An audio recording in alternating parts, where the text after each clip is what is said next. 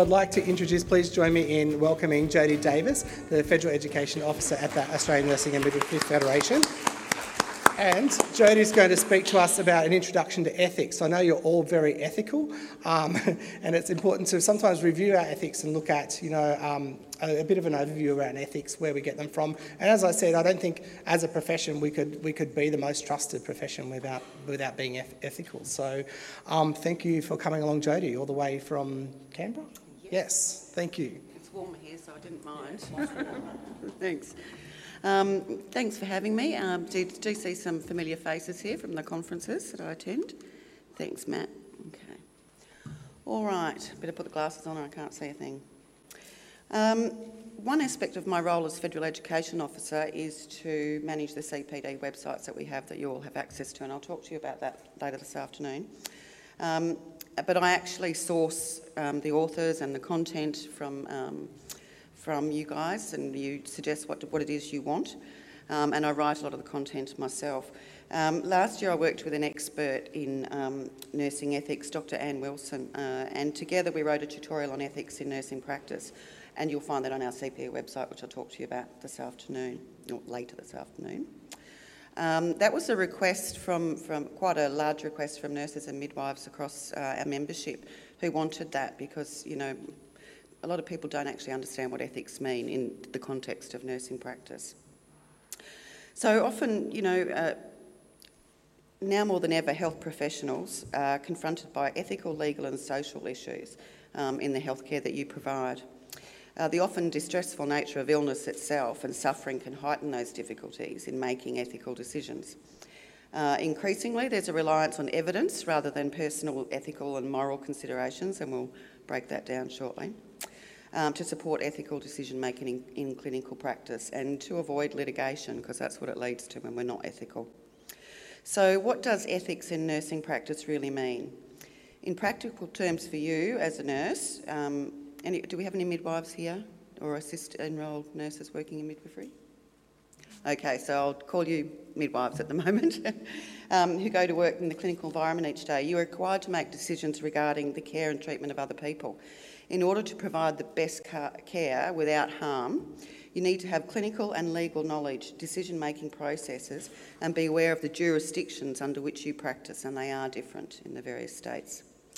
So, as a professional, you're bound by the ethics of the law and professional standards. Uh, they are respect people, comply with the law regarding patients' rights and, and the Privacy Act, uh, have merit and integrity when caring for people, Consider the risks, harms, and benefits to your patients in the care you deliver and address issues of justice. Providing ethical practice is overriding importance above law, above politics, or above self interest. So it is very, very important. Um, as Philippe said to you this morning, you know, we are the most trusted profession, and there's a reason why. It's, it's, we tend to be the people who ethics and morals are very important to us. So let's break down ethics. What's ethics? It's about actually what's right and wrong, good and bad, um, incorporates our morals, beliefs, and our consciences. Ethics and good ethical behaviour is relevant to all individuals and should be applied equitably to all persons. Therefore, in reality, there can't be an agreed ethical or moral position which is acceptable for all of us. Um, and it may depend on relativism that argues what's right for you is not always right for me. And we'll go through some examples of that. Um, look at our multicultural society and all the different cultures, so what's right for, for one person may not be right for us. In the clinical environment, there may be differences of opinion concerning uh, what is considered the best care or the treatment available. You know, we've heard lots of things about cancer treatments and people being forced into chemotherapy when they don't want it. So, you know, who are we looking after?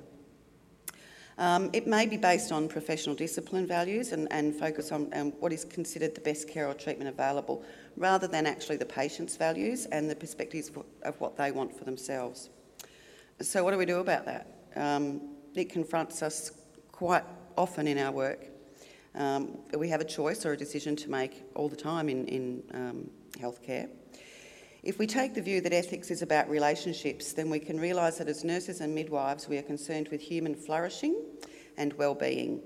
and in, that's from the um, World Health Organisation, in a peaceful and beneficial society where harm is minimised. What a perfect world, utopia.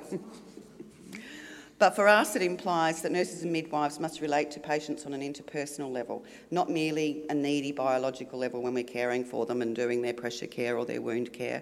Um, we've got to hear their views and respect their rights. Ideally, it fosters um, an environment of mutuality in which there is sympathy, empathy, and support, which we're all taught about when we become nurses and midwives and a shared responsibility for healthcare between patient and nurse and midwife. And that's what makes us the most trusted profession, is that we listen, we use our ears, and we do comfort people. In some instances, instances, patients may defer to the nurse or midwife's wishes or waive their rights to refuse treatment. What happens in these situations depends on the communication between the nurse, midwife, and the patient, um, and the nurse's ability to involve the patient fully in decision making. Generally, it's about working respectively with patients to reduce the potential to cause harm, whether it be psychological or physical, and to provide effective treatment and enable patients to consent to treatment or care. Therefore, when we must exercise different value judgments when working with patients with different values, preferences, and needs. So we go with what they need, not what we need. Um, so you might ask, you know, what's morality got to do with ethics? Ethics is related to morality, but it's actually not the same thing. Morality is this distinction between right and wrong and how we distinguish between those um, two principles to determine what we believe should be done and what should not be done, and therefore it influences our behaviour. So, our morality is affected by many extrinsic factors, including our culture, our upbringing, our family, our friends. They're also relative and dependent on the context and situation in which we find ourselves, so they can change. So I want you to have a look at this list. Um, have a think about the, what, what is on the screen and how important are these elements to you. Your answers, and I don't want to hear them at the moment, you keep them to yourselves. It'll give you insight into your own moral um, orientations. So morals deal with behaviours and motives, whereas ethics is about, you know, ethical consciousness decisions, conscious decisions, I should say. So, as registered and endorsed health professionals, nurses and midwives in Australia are required to adhere to the requirements detailed in certain documents. So, the Code of Ethics for Nurses in Australia outlines nurses' um, commitment to respect, promote, protect, and uphold the fundamental rights of people who are both the recipients and providers of nursing care. So, how many of you here have read your Code of Ethics? Mm. We don't actually use the documentation very much that guides our practice, like our code of conduct or our standards. So um, I would advise you all to, to get onto the, the board's website and have a look at those things that actually do guide your practice. Uh, it's relevant to all nurses at all levels and areas of practice, including those encompassing clinical, management, myself in education and research. Um, there is also a code of conduct for midwives, obviously. The purpose of the Code of Ethics uh, for nurses and midwives in Australia are to identify the fundamental ethical standards, and this is from the board, that's why I'm reading it out, and values to which the nursing and midwifery professions are committed and that are incorporated in either other endorsed professional nursing and midwifery guidelines and standards of conduct. So all of these documents that we have to abide by are actually linked together. Um, both the Code of, uh, Code of Ethics for Nurses and Midwives have eight definitive values where the word people is used in Code of Ethics for nurses, um, it's substituted with woman and, um, and her infant in the midwifery code, uh, and they're the only differences. So the codes provide nurses and midwives with a reference point from where to reflect on theirs and others' conduct. So if you're in doubt about someone's behaviour, too, go to your, you know, your code of ethics. If you're in doubt about whether you should be doing something or it's outside of your scope of practice, go to your decision-making framework. You know, these should be our Bibles. Um, they also guide us in ethical decision making. Uh, in doing so, it indicates the community the human rights standards and the ethical values it, that can expect nurses and midwives to uphold. And remember, these, um, you know, the, the board's website is available to anybody. It's not just for nurses and midwives. They can, they can have a read too. So these are our um, code of ethics. So it's, all of them start with nurses' value. Quality nursing, midwifery care for all people, respect and kindness for yourself and for others, the diversity of people, access to quality nursing and healthcare for all people, informed decision making, a culture of safety in nursing and midwifery healthcare, ethical management of information, and a socially, economically, and ecologically sustainable environment promoting health and well-being. That's what we should be telling the ministers. that's what we need the money for, and that's what you know. Everybody needs to have um, safety and well-being. So the other one that guides us is the Australian Charter of Healthcare Rights. So this is for your patients, your individuals.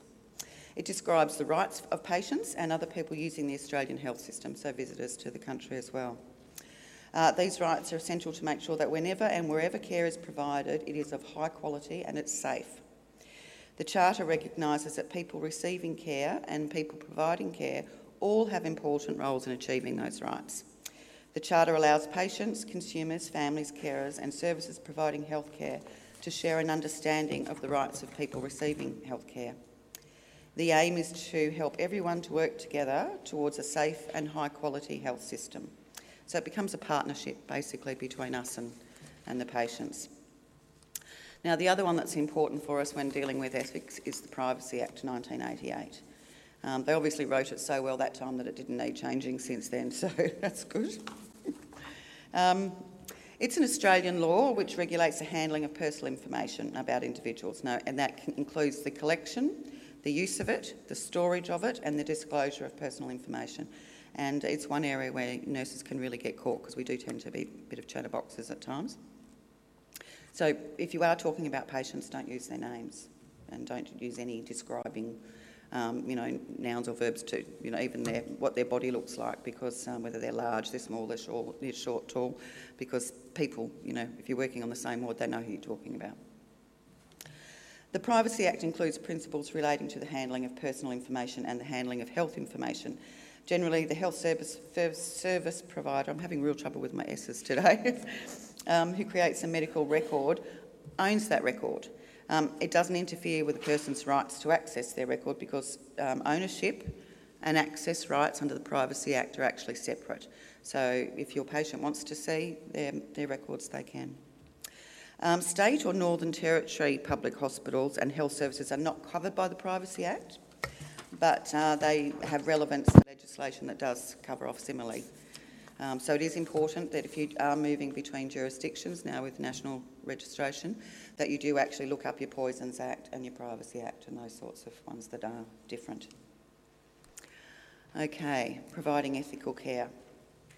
So the major ethical considerations in providing healthcare are universally accepted. These include ensuring confidentiality and anonymity of our patients, protection of vulnerable people such as children and those who become powerless by institutionalisation, social, personal or other factors. Um, nurses midwives accountability holds them responsible to fully explain to patients any known risks or benefits so that patients only consent to interventions on the basis of being fully informed. Now, that's not always easy to do, particularly if there are language barriers or cultural barriers. So, we actually have to navigate the system to make sure that we are giving them informed consent. And how many have you been in a room where a doctor said something to um, a patient and they're going, yep, yep, yep, no worries. And they walk out and they go, what did they say? I don't know. Can you explain it to me, please? you know? So it is our job to actually be there and hear what's heard so that we can actually give them the, you know, the layman's version of, of what it is and maybe look information up for them. Um, we have our accountability holds um, us responsible to, to really make sure that they are fully informed. They must have their rights explained to them and assured that they have personal choices on which they are consulted. Um, I think that's we're getting better at that these days, the health system. You know, um, no longer do you have like my nan who, you know, well, what did you go to the doctor for? I don't know. What's that scar for? I don't know. The doctor knows. It's all right. What's that medication for? I don't know. He gives me the prescription every time I go. So, you know, he'll know what to do. So, more and more, we're actually being, um, as consumers, aware of our own health care, and, and people are asking more questions. Um, people's spiritual beliefs and cultural diversity uh, must be respected. Patients have the right to know that their personal information is stored properly and who has access to it. And as I said, they may also request to see it. Our aim is to shape relationships between nurses, midwives, and providers of healthcare and recipients as one of trust, mutual responsibility and respect, and ethical equality. And these values are expressed specifically as respect, uh, beneficence, which is risk versus the harm and the benefits, and justice, procedural and distributive. So, respect. What's respect mean? It's a word that's used very often, but it's defined here. Each individual human has value in themselves and recognises their individual autonomy. In particular, we value our ability to determine our own life and make our own decisions. Um, I'll give you an example. There was an, an, old man in an aged care facility where I used to go in and do some work teaching, and um, you know he was a diabetic and he refused to walk, and he just used his wheelchair to get down to the cake shop, and he'd buy this really big cake, and he'd take it back and he'd sit in his room and he'd eat cake, and the nurses were saying, "But you know he's got diabetes and he really should be controlled," and I said, "Where is he?" Where's he going? you know? Honestly, it's his right to decide what it is that he wants to eat and how he deals with it. And, you know, unfortunately, yes, it, it's not going to do him very good, but it's not our place to tell him that he, what he can and can't eat in this situation. They have the right to know and to choose. So, respect often requires valuing the collective standards of a group, such as in a religion or an organisation for a like minded group of people. For instance, like Girl Guides Australia, you know, they have their, their same codes. In contrast, uh, for us, we may also be called upon to protect those with diminished due to sickness um, or um, no autonomy due to being unconscious um, or being unable to speak. Showing respect for patients means empowering people where possible and protecting and helping people where or whenever it would be wrong not to do so. Um, it requires honesty and it requires transparency through honouring your commitment to people while maintaining privacy and confidentiality through looking after their personal information properly. They have the right to privacy and fair treatment, as do you. Now, what's bene- beneficence? It's balancing risk with benefit. So, it's the concept that means that the welfare of the patient should be utmost and the patient has the right to freedom from harm. A, a term more commonly used in the protection of research um, participants is an ethical standard that is just as applicable to healthcare. Uh, you know, so research people working in research who allow themselves to be injected with different drugs and things like that for um, practice. Um, you know, they have the right to know everything about that uh, and then weigh up the risks and the benefits to them. As nurses and midwives, we assess the risk of harm to patients and the likelihood that these will occur and their um, severity and consequences. We all know how to do a risk assessment. We identify potential risks, assess if and how they can be minimised and or managed, and if justified, the potential benefits to the patient or the person. Sometimes you've got to let someone do what it is they want to do and just make them aware of what those risks are. And the other one is justice. So I love this one. Nurses and midwives need to consider the potential for injustice in care provision, where because of convenience or other such factors, some groups are more likely to benefit from particular health interventions and therefore a fair distribution of the benefits of care or burdens of illness is not achieved. That's distributive justice. That's the, you know, the American healthcare system is, you know, where's the justice in that? There is none. We don't want to go that way. Procedural injustice uh, concerns situations where selection processes for care and the review of care are fair. So, you know, actually, you know, I don't like that patient, so I'm going to. Absolutely, absolutely. Uh, to favourites. You know, it's something that we do to each other in nursing. You know, we have someone on the floor that we don't really like, so we kind of shut them out or isolate them, which is actually a form of bullying. And you know, but but that's it's not justice. That's not who we are. So we need to take care of ourselves and be responsible for our behaviour. One of the big issues around justice is gaining consent in healthcare. It's really important. Uh, potential recipients of healthcare must be free to refuse the care offered um, have enough information about what happens, understand the purpose, the methods, the expectations, the risks, the potential benefits. Um, they must have the opportunity to ask questions and have some time to reflect on those answers and, and talk to their families.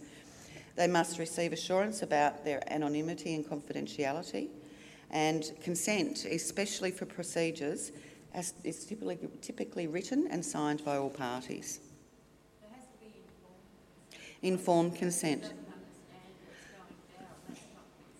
That's exactly right. And one of my other roles is that I worked with what used to be the Industry Skills Councils for Health and Community Services is now um, the Skills IQ, and we write the courses um, across a lot of jurisdictions. And uh, I basically work with them, anything that deals with nurses and nursing work. And um, all through one of the documents I had, you know, consent, consent, consent.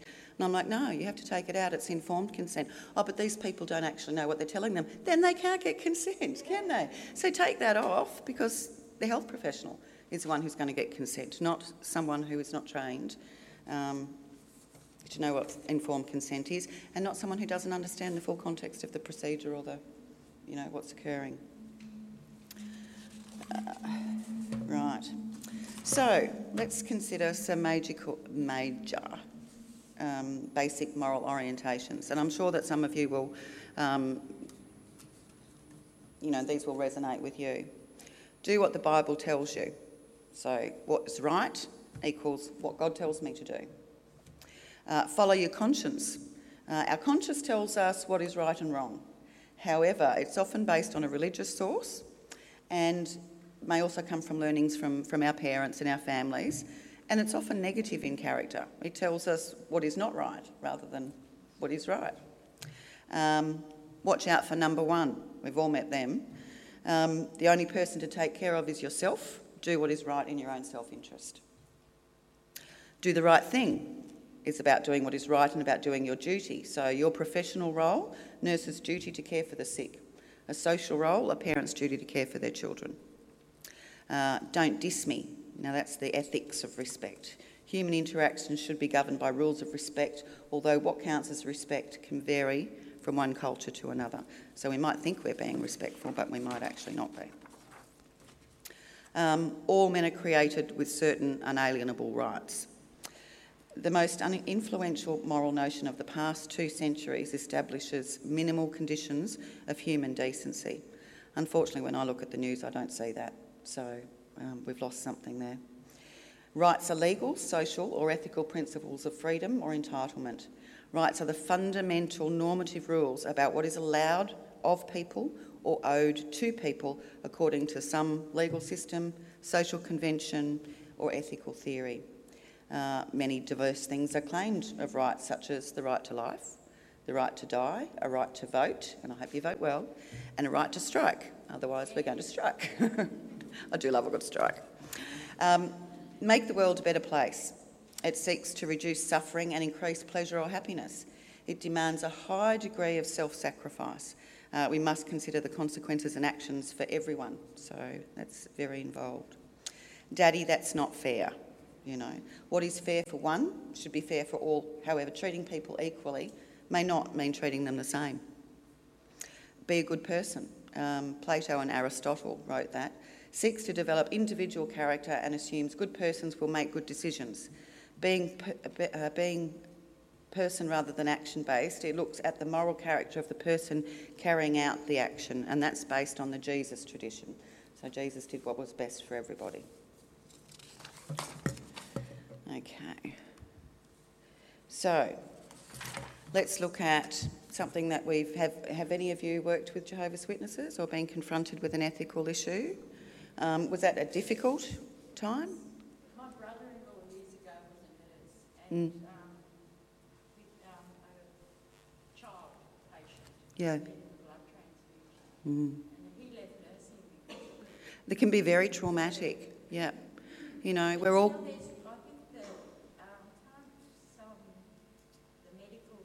Yeah, it can be overridden depending on the. So I'll give you an example, and this is a real one. In 2013, early in 2013, doctors from the Sydney Children's Hospital in Randwick uh, made an urgent application to the Supreme Court, which is how you have to go through it, to help them save an adolescent boy, a devout Jehovah's Witness with Hodgkin's disease. Uh, in a judgment handed down on March 28th, Justice Ian Gzell immediately ordered a blood transfusion after doctors said the 17 year old's life depended on it. Justice Gzell noted his orders may only extend the um, boy's life for 10 months when he became an adult and may stop the treatment. So we can intervene with children, but we can't intervene with adults. The sanctity of life in the end is a more powerful reason for me to make the orders than is the respect of the dignity of the individual, he said. So um, until that boy is an adult, um, you know, and it's and it's very hard. It's what was that recent case? Where was that the um, the parents didn't want to give them chemotherapy, their young boy, because they didn't want him to suffer, and they intervened with that because. Um, I think it's it's really hard when you you talk about ethic and and we're there to save people, and I think we're getting much better at um, um, you know a good death and going out well. We're not always jumping on chests and things. We, we just have to save people. Um, sometimes, you know, it's ethical to let them go too. But it's always hard on us. It's always traumatic because we're carers. You know, that's why we're attracted to the job. Now think about the genomic revolution. So this is, you know, genomes and genes affect virtually all um, human characteristics and disease. These influences can be discovered in individual, individual patients through a view, review of family history, physical examination, and the use of medical diagnostics. So, you know, the, um, the breast cancer gene and genes for cystic fibrosis and those sorts of things can be picked up, uh, and you can have treatment accordingly. It has made um, medical research has made huge progress in understanding the causes of relatively rare, particularly single gene disorders such as cystic fibrosis and muscular dystrophy. Now, the development of effective interventions for genetic factors in common diseases such as cancer or diabetes is being advanced as well.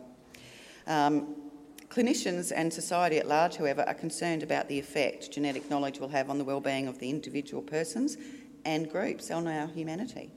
Um, effort is being devoted in trying to anticipate, understand, and address the ethical, legal, social, and political implications of genetics and genomics and reduce potential harm.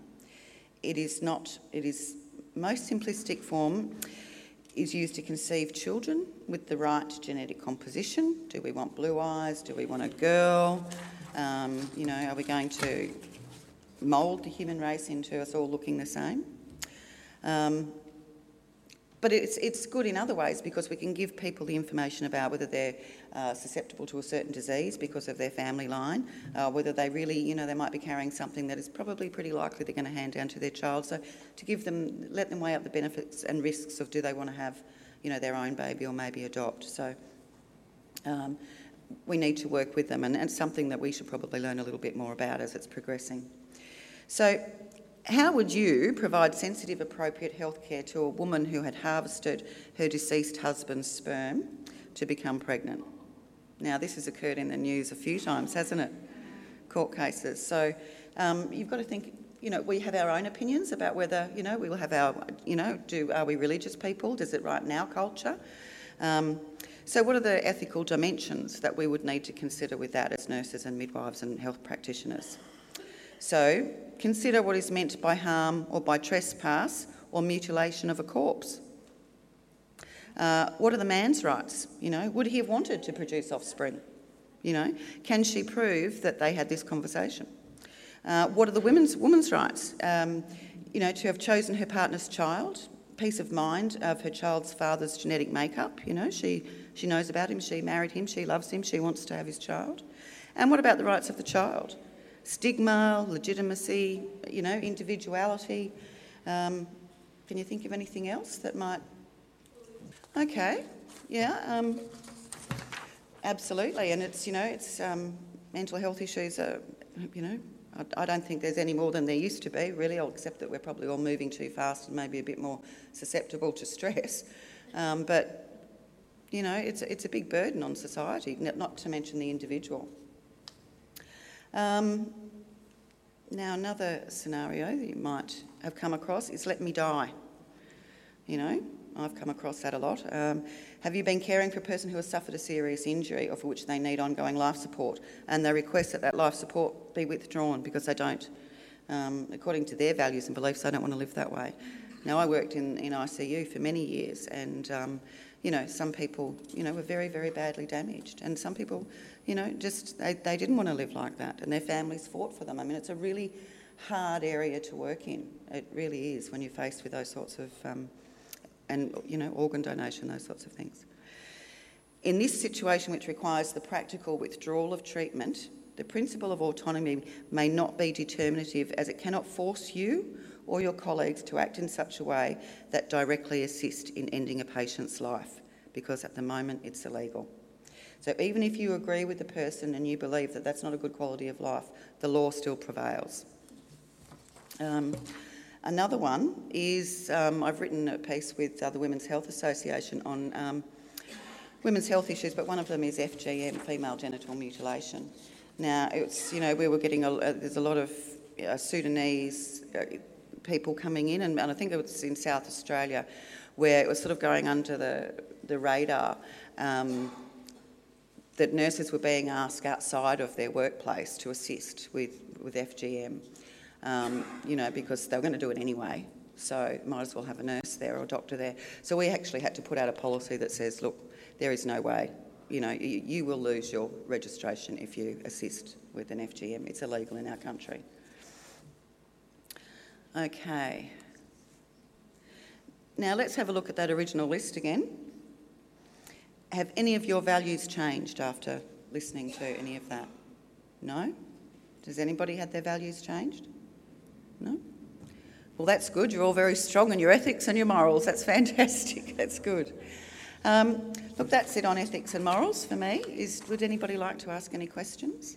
Thank you. Thank you. Thanks, Jodie. Fantastic.